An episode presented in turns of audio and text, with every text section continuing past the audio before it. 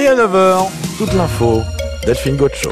Et à cinq jours de l'ouverture du Salon de l'agriculture à Paris, le compte n'y est pas, dit le monde paysan. Les agriculteurs attendent toujours la mise en œuvre des mesures d'urgence annoncées il y a maintenant trois semaines par le Premier ministre Gabriel Attal. Plusieurs mobilisations aujourd'hui en France, à Dunkerque ou Marseille par exemple. Emmanuel Macron doit recevoir euh, la FNSEA et les jeunes agriculteurs, les deux principaux syndicats agricoles, demain à l'Elysée.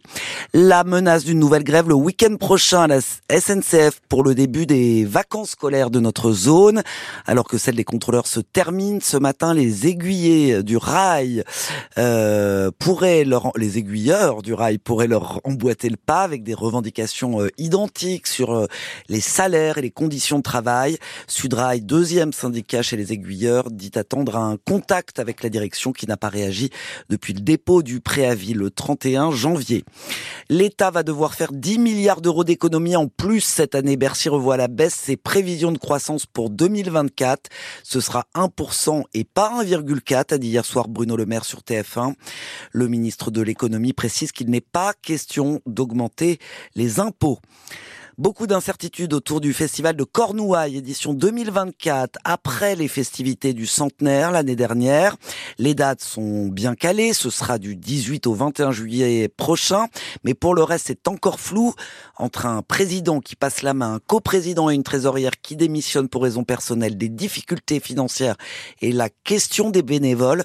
Pas simple cette année pour le festival de Quimper, Angeline de Muinck. Cela faisait 18 ans qu'il était bénévole au Cornouailles, l'édition de trop peut-être pour Jean-Alain Leroux. Depuis le mois de septembre, euh, je n'ai pas mis le pied au festival. En charge de la sécurité, le retraité s'est senti dépassé par l'ampleur de la tâche. Le festival urbain, c'est très compliqué.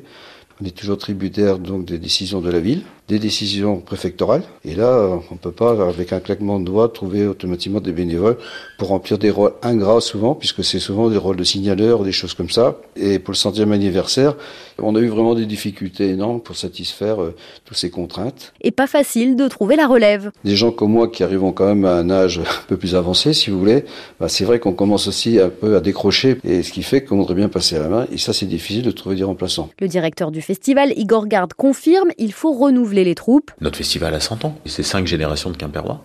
Et on a des bénévoles qui sont là depuis très longtemps et qui nous ont dit bah, on passe le centième parce que c'est une belle fête quoi. Et puis après bah, on passe aux jeunes. À nous maintenant de trouver les forces nécessaires pour les trouver ces jeunes-là et les motiver à venir bénévoles chez nous. Le festival a besoin d'environ 500 bénévoles. Jean-Alain lui décidera après l'assemblée générale du mois de mars s'il rempile ou non pour la 101e édition. Et la nouvelle équipe euh, du festival de Cornouailles sera donc élue lors de cette assemblée générale. Le budget total est d'environ 1 300 000 euros, 150 000 euros rien que pour le euh, défilé du dimanche. Dossier complet à retrouver sur francebleu.fr. Aucune piste privilégiée, dit le parquet de Saint-Brieuc après la découverte des corps de deux hommes dans le port de Tréberdin avant-hier. À quelques heures d'intervalle, une enquête a été ouverte pour déterminer les causes de leur mort. Seule certitude, les deux victimes se et le bateau de l'un des deux hommes a été retrouvé amarré dans le port costarmoricain hier. L'autopsie et les analyses toxicologiques demandées par le procureur permettront sans doute d'en savoir plus. Ils sont tout en haut de l'affiche, les footballeurs brestois, deuxième désormais du championnat de Ligue 1 après leur victoire contre Marseille, un but à zéro, dauphin du Paris Saint-Germain, invaincu euh, depuis le 5 novembre. Aujourd'hui, les Tizef visent le Rhum, même si c'est à demi-mot.